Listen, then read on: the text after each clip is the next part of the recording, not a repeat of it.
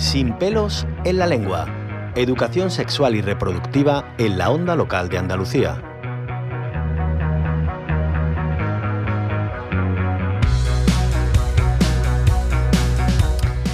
¿Se acuerdan de cómo era ligar antes de las aplicaciones como Tinder, Grinder? ¿Cómo eran los inicios de las relaciones antes de que existieran las apps de mensajes instantáneos? Internet ha creado un marco diferente para muchas cosas, también para las relaciones sexoafectivas. Hoy queremos hablar de todo esto en nuestra sección semanal Sin pelos en la lengua, de cómo ha cambiado en las últimas décadas la forma de relacionarnos en el sexo y en los afectos. ¿Qué nos han aportado las nuevas tecnologías y qué nos han quitado en esta era digital? Y para ello tenemos al otro lado del teléfono a Soraya Calvo, que es profesora de la Universidad de Oviedo, sexóloga y doctora en educación. Soraya Calvo, bienvenida a la onda local de Andalucía. Hola, ¿qué tal? Bueno, hay una evidencia que la forma de relacionarse sexoafectivamente ha cambiado porque, bueno, tenemos otras herramientas, pero mi pregunta es si en el fondo también ha habido cambios y el fondo también ha cambiado. Pues sobre todo lo que ha cambiado es el modelo de comunicación, evidentemente. No solamente el modelo relacional, que claro, también el momento eh, de, que tiene que ver un poco con la generación, eh, los diferentes cambios generacionales, culturales y demás han impactado respecto a los modelos de relacionarse. Lo que sí que está claro y es muy explícito, solo hace falta ver los WhatsApps que nos enviamos con las personas queridas o, cómo las personas jóvenes se representan en redes sociales, el modelo de comunicación, la manera de, de explicar lo que sentimos, los memes, los emoticonos, todo esto ha supuesto un cambio profundo en la manera que tenemos de relacionarnos afectivamente y sobre todo la manera que tenemos de comunicar pues eh, estas cuestiones del amor, del deseo, de la seducción y en definitiva de construir nuestras, nuestros marcos mm, de vinculación, por llamarlo de alguna manera. Bueno, las APP mm, hacen que las relaciones sean más inestables, más superficiales, esto que aún escuchamos de las parejas de ahora ya no duran nada, o esto tiene que ver con otras cuestiones, por ejemplo, cómo las mujeres nos posicionamos en el mundo? Yo creo que las apps en sí mismas son una herramienta que obviamente tienen impacto, pero que no son, eh, digamos, los culpables de que las relaciones actuales sean menos duraderas que las relaciones de hace unos años, vamos a decirlo así, ¿no? Eh, hay una sensación de inestabilidad, de esto hablan bastantes eh, profesionales de la sociología, que hablan, bueno, de la modernidad líquida, de un momento, pues eso, de fluidez, que de alguna manera nos ha hecho pensar que la estabilidad o los largos plazos, ya no solamente en las relaciones, sino en los trabajos, en los lugares en los que vivimos, esta idea también de romper, de siempre querer romper eh, y de superar esos espacios de confort que tenemos, ¿no?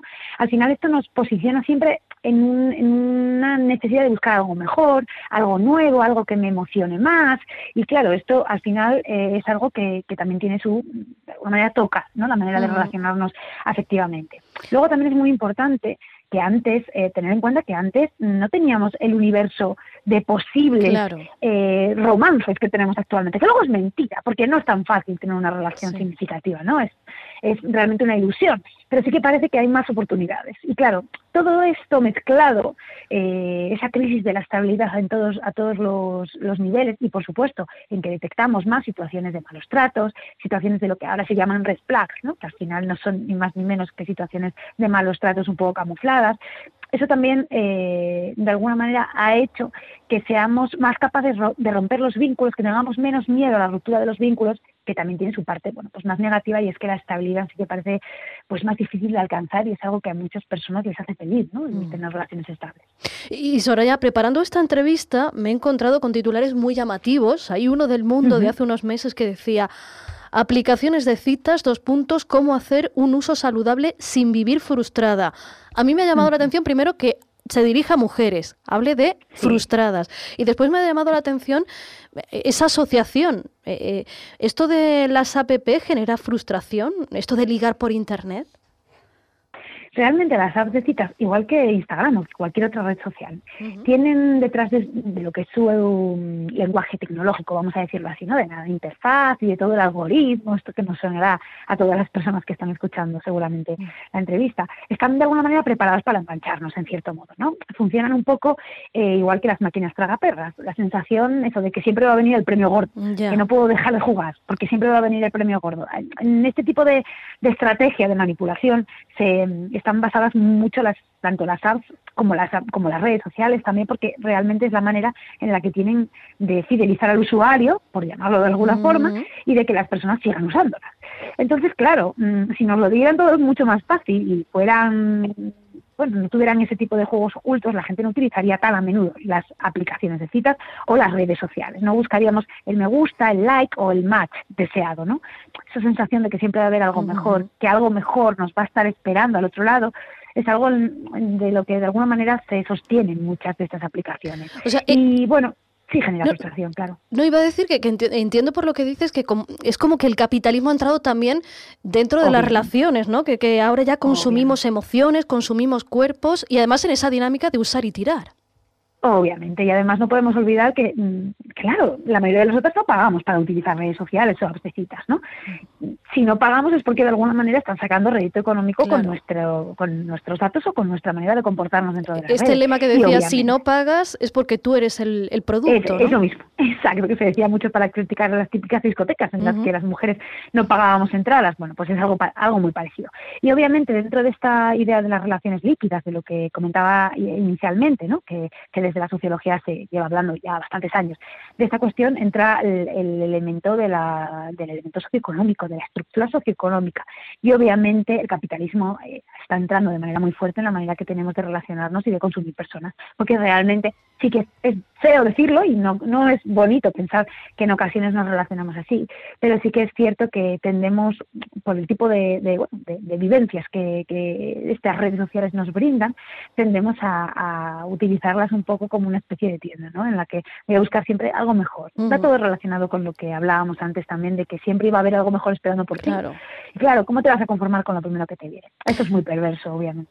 Y, y ella, bueno, no solo se liga por Internet, también se practica sexo y han surgido términos como sexting, que yo quiero que, definamos qué es, y también vinculado pero diferente sextorsión. ¿Qué son? ¿Son peligrosos? Vale, sexting en sí mismo es una práctica erótica, está relacionada con delitos que tienen que ver con una mala gestión, un mal uso de esta práctica erótica y obviamente uno de los riesgos que puede derivar del sexting es el tema de la sextorsión, ¿no? Sextorsión es básicamente extorsionar a alguien utilizando sus fotografías para conseguir algo de esa persona. Pues ya puede ser dinero o más fotografías, relaciones eróticas o lo que sea, ¿no? Entonces, obviamente, eh, el sexting tiene muchos riesgos, también es una práctica que no podemos obviar, que es muy practicada por muchas personas y que se puede convertir en una práctica erótica pues, cotidiana y satisfactoria. O sea que puede ser, se puede hacer uso del sexting de manera responsable. Claro, por supuesto que sí. Es verdad que tiene bueno, pues unos riesgos que igual que puede tener cualquier otra práctica erótica o de otro tipo en la vida, pues tenemos que tener en cuenta y ser capaces de, por lo menos, saber cómo podríamos gestionarlo en caso de enfrentarnos a una situación de, ese estilo y ser conscientes también de que realmente todo lo que pasa en Internet pasa en Internet y es muy difícil controlar lo que sucede más allá del pequeño momento en el que yo tengo control sobre mis datos, ¿no? Y estas son cuestiones pues que tendríamos que tener en cuenta a la hora de, hacer sexting. Pero por supuesto el sexting es una práctica mm, bastante cotidiana, eh, ya sea entre personas jóvenes como entre personas adultas, y que por sí misma lo que es la práctica mm, no es una práctica delictiva. Lo que sí que puede es vincularse con otros delitos si hacemos pues mal uso de este tipo de, de contenido, ya sea fotografías, vídeos incluso textos. y, hablemos también de otro elemento que ha estado ahí iba a decir siempre, no siempre, pero lleva muchas décadas ahí, pero que parece que ha tomado relevancia en el último tiempo porque su acceso es mucho más fácil, que es la pornografía. Em, se ha hablado mucho de pornografía en el último tiempo, eh, que los jóvenes se educan viendo malas prácticas, malas referencias, y yo quería preguntarte, ¿cuánto de peligro hay en esto? ¿Cuánto hay también de alarma, la típica alarma que ya escuchábamos a los mayores de cualquier época y de cualquier generación? ¿Cuánto Em, de peligro real hay? Pues una cuestión muy importante que tenemos que saber es que las personas, eh, las menores, menores cada vez consumen porno antes. Y esto es algo que, bueno, todas las investigaciones que hay sobre el tema están poniéndolo sobre la mesa. Claro, ¿cuál, cuál es la opción a esta? O al menos la opción que yo creo que es la más eh, adecuada para poder trabajar en torno al porno, pues hacer una educación sexual de calidad, ¿no? Que, mm. que se hable de educación sexual en, los centros educativos, que sea una materia obligatoria dentro del currículum para todos los centros educativos y para todo el alumnado, y que incorpore obviamente eh, la cuestión del porno, no tanto como un elemento de, que prohibir o como un elemento que, que negativizar per se, aunque obviamente el porno tiene pues un montón de estereotipos, de violencia sexual, es un contenido con muchos bueno, no es un contenido positivo y muchísimo menos un contenido educativo, ¿no? Pero claro, si obviamos que las personas jóvenes lo consumen y dejamos y hacemos como que no, como que no lo consumen, ¿no? Y evitamos hablar de ello, al final lo único que vamos a conseguir es que sigan consumiéndolo y no sean capaces de pues cuestionarse aquellos mensajes que están recibiendo. La realidad actual es que el porno es la, la educación, no os voy a decir la mayor educación, porque insisto que el porno no tiene una finalidad educadora, pero es cierto que... Sí, es la mayor fuente de información, ¿no? De información de sexualidad, una información perversa, completamente oscura y, que no tiene nada que ver con la realidad, mm. pero sí que es cierto que es la fuente a la que, a la que las personas jóvenes, menores de edad en muchas ocasiones, acuden para poder conocer algunas cuestiones que escuchan por ahí que no saben lo que son. Entonces, teniendo en cuenta eso y sabiendo que esa es la realidad, que ahora mismo y de golpe y plumazo no podemos cambiar, la alternativa es hacer educación sexual en los centros educativos desde la primera infancia, en la que obviamente se trabajen contenidos adecuados a la edad y que traten estos temas y otros muchos más para favorecer que las personas adolescentes, menores, niños y niñas sean conscientes de lo que significa la sexualidad humana y sepan, sepan pues hablar de ella, dependiendo de su nivel de desarrollo, y sean capaces de hacer un, control y una gestión de su cuerpo lo más positiva posible. Mm.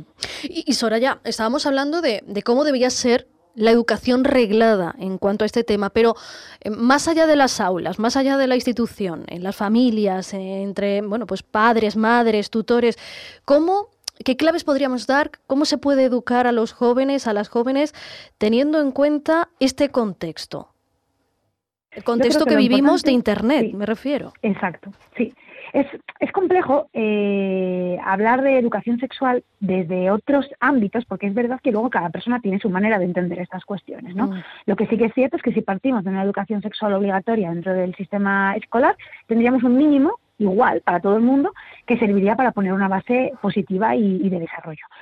Claro, es cierto que muchas veces pensamos que las familias no hacen educación sexual, pero todo el mundo hace educación sexual, porque incluso no hablar de educación sexual es hacer educación sexual, ¿no? Una educación sexual en ocasiones negativa de la prohibición y de los miedos. Y es verdad que los mayores referentes para las personas jóvenes, por desgracia, no siempre es la familia. En muchas ocasiones son los medios de comunicación o los influencers, referentes, youtubers y demás. Quizás es muy importante que seamos eh, conscientes de la importancia que tienen los mensajes que se generan en este tipo de espacios y que de alguna manera los medios de comunicación tanto los medios de comunicación formales, ¿no? Como los medios de comunicación más informales, tipo espacios como YouTube, como Twitch, eh, deberían de ser conscientes de que lo que se genera dentro de sus contenidos tienen un impacto muy importante para las personas jóvenes que lo consumen. Y es muy difícil de regular, claro, porque, claro, ¿quién va a regular lo que está diciendo un influencer o lo que está diciendo un youtuber? ¿no? Es muy complejo. Esto es un trabajo en equipo, un trabajo en equipo de toda la sociedad y en el que los medios de comunicación como este sí que tenéis mucho que hacer en el sentido eh, de que podéis generar idearios positivos respecto a la educación sexual y a la sexualidad de las personas jóvenes que de alguna manera impacten en la sociedad a gran escala, ¿no? Mm. Que eso se puede sumar a lo que se hace desde los centros educativos, que se podría hacer mucho más, obviamente, es una demanda que llevamos mucho tiempo eh, peleando por ella, y lo que las familias, desde bueno, sus posibilidades, su formación y sus particularidades personales, pueden ofrecer en sus, en sus casas. Todo eso junto podría dar un espacio positivo en el que se generara otro tipo de futuro para las personas jóvenes hoy en día. Y, Soraya, nos decías, la parte reglada educativa que es muy importante, que es una reclamación que se lleva haciendo desde hace mucho tiempo. Nos hemos encontrado en, en el último año, año y poco, hablando de una cuestión que nos parece casi de otro tiempo, que es el PIN parental, es mm. esa reclamación que hacen eh, padres para poder impedir que sus hijos reciban determinada educación em, o determinados contenidos en, los centros educativos, unos contenidos evidentemente supervisados, aprobados, em, por ejemplo, que tengan que ver con el sexo. Eh, ¿Esto significa que estamos dando marcha atrás, que hay no sé, pasos atrás, se está dando em, tirones retrógrados que nos llevan a, a un tiempo anterior? Obviamente, obviamente el PIN parental esconde unos intereses políticos muy, muy importantes y como muy bien dices, viene de otra época y de hecho, nunca mejor dicho, porque el PIN parental no es ni más ni menos que la revisión actualizada de lo que no sé si las personas que están escuchando eh, ahora mismo el programa eh, recordarán de educación para la ciudadanía, de la objeción de conciencia, que también fue un tema pues muy sonado, es lo mismo, es lo mismo que se pretendía en, en aquel momento, lo que pasa que ha cambiado un poco el método, en, aquel, en aquel momento, en en la primera década de los 2000 se hablaba de objeción de conciencia y se llevó a los tribunales educación para la ciudadanía por los contenidos que tenían que ver con las relaciones homosexuales prioritariamente y otros tipos de familia. Y actualmente se está hablando, se está dando el poder a las familias para que lleven a los centros educativos un documento que exija que eh, los centros educativos den información sobre determinado tipo de charlas, de jornadas y demás. El PIN parental no está regulado en España, no responde a ninguna legislación educativa, sí que lo están sosteniendo en base a, una, procedimientos administrativos de, que no tienen nada que ver con lo que es la educación en sí misma. Y realmente eh, también las personas que nos están escuchando tienen que saber que la educación sexual está incorporada en el currículum educativo, si es verdad que de manera transversal, no como un contenido específico, concreto dentro de una asignatura, pero está incorporado como contenido dentro de la LOCSE ya, que es de los 90, eh, abiertamente. Es decir, ya desde los 90 la educación sexual es un contenido que se puede dar en el aula, no solamente que se puede dar, sino que está completamente sujeto a legislación. Justo junto a esta legislación, otras muchas legislaciones, como seguramente les sonarán a las personas que están escuchándolo, la nueva ley de las familias, eh, en esta legislación específicamente, no es una legislación educativa, pero se prohíbe el PIN parental ya explícitamente, ¿no? Con su, con su nombre. Y se habla de la importancia de educar en, las escuelas de otro tipo de, familias que superen la familia eh, heterosexual clásica, porque hay muchas familias que no son así. Y los niños y las niñas que están en las escuelas tienen que sentirse también arropadas por una educación que les permita eh, pues entender que sus compañeros, sus compañeras viven en otro tipo de, entornos y que ellos y ellas en el futuro también pueden desarrollarse en este tipo de relaciones. Mm. Y obviamente el tema del PIN parental es un tema bastante agudo. Mm, además, es una cuestión bastante, bastante llamativa, porque eh, si bien, por ejemplo, en educación para la ciudadanía, el PIN parental, o lo que en aquel momento de la objeción de conciencia, venía de un tipo mm, muy concreto de, espacio, que era la, bueno, el ultracatolicismo, la ultraderecha, ahora mismo el PIN parental está siendo pedido también por personas en contra de la ley trans, por ejemplo, ¿no? para evitar que se trabajen cosas que tengan que ver con, la identidad sexual en la escuela y en muchas ocasiones no son personas que vienen de estos círculos sino de otros. ¿no? Entonces es importante tener en cuenta todos los matices que actualmente eh, tiene la cuestión del PIN parental porque nos enfrentamos a un ataque a, la equidad educativa bastante grave y que, bueno, que como os digo, no tiene ahora mismo ningún tipo de calado legal, el PIN parental no es legal, pero bueno, se están haciendo esfuerzos para tratar de meterlo de alguna forma en las diferentes comunidades autónomas y que se acabe convirtiendo en una norma que, como digo, atenta contra la equidad educativa y contra la justicia mm. social de base. Eh, escuchándote, Soraya, con esa mirada hacia el pasado, me, bueno, me acordaba de, que es verdad que, muchas veces los avances y romper eh, tabúes en torno al sexo ha tenido siempre mucha polémica. Me estaba acordando de aquella em, anuncio, no sé si te acordarás tú, si serás de mi época, en los años 90, eh, cuando salió un anuncio que se hizo bueno, fue muy polémico, donde se, eh, descubría en un colegio o en un instituto un, preservativo y se preguntaba de quiénes iban saliendo los alumnos. Eh, claro, eso fue en su momento muy, muy polémico. Hoy nos parece tan naif, tan, tan superado eso, ¿no? Pero parece que siempre vamos a eso, eh, polémica tras polémica, conquistando espacios de, libertad y de, bueno, y de entender la diversidad, ¿no?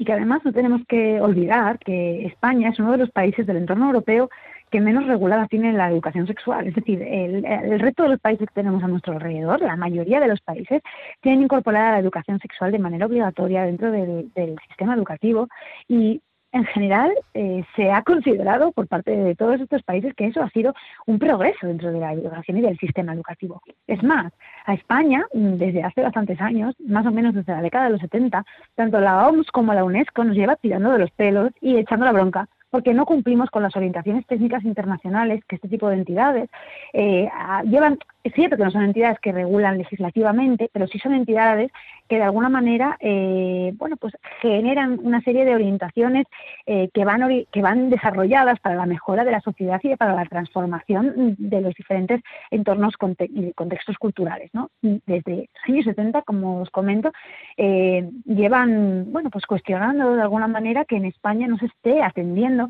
aquellas reivindicaciones que desde estas organizaciones se hace de la necesidad de incorporar la educación sexual dentro del currículum académico. Mm. Claro, esto, mm, insisto, en que genera también un problema mm, también de equidad, igual que el PIN parental, porque ¿qué sucede? Que hay centros educativos que tienen equipos directivos que apuestan por la educación sexual, que tienen eh, profesorado que está formado en la materia y implican programas, hacen propuestas, bueno, trabajan la educación sexual y otros centros educativos en los que este tema no se trabaja o incluso se negativiza. Mm. Entonces, al final, ¿qué es? Que tu educación sexual depende del lugar en el que vives o el lugar en el que estás escolarizado. Esto es un, es un problema mm. bastante importante, como os comento antes, desde el punto de vista de la equidad educativa, porque al final una educación sexual, según todos los los estudios que, que, se han hecho sobre el tema, tanto en Europa como en Estados Unidos y en otros lugares del mundo, están relacionados con menos violencia de género, o sea, una buena educación sexual, por supuesto con menos infecciones de transmisión sexual, transmisión genital y con una satisfacción vital mucho mm, más positiva a largo plazo. Es decir, no es solamente una cuestión de sexualidad, de placer, ¿no? sino también de evitar situaciones de violencia de género, de tener relaciones afectivas más saludables, más y, y no vivirlo con vergüenza, ¿no? Que es otra manera también de satisfacción, claro. Claro, y tener un problema y saber a dónde acudir, porque ya no es solamente una cosa de placer, es si tú tienes una infección eh, genital y no sabes a dónde acudir porque nadie te ha hablado de que te puedes enfrentar a esa situación, pues bueno.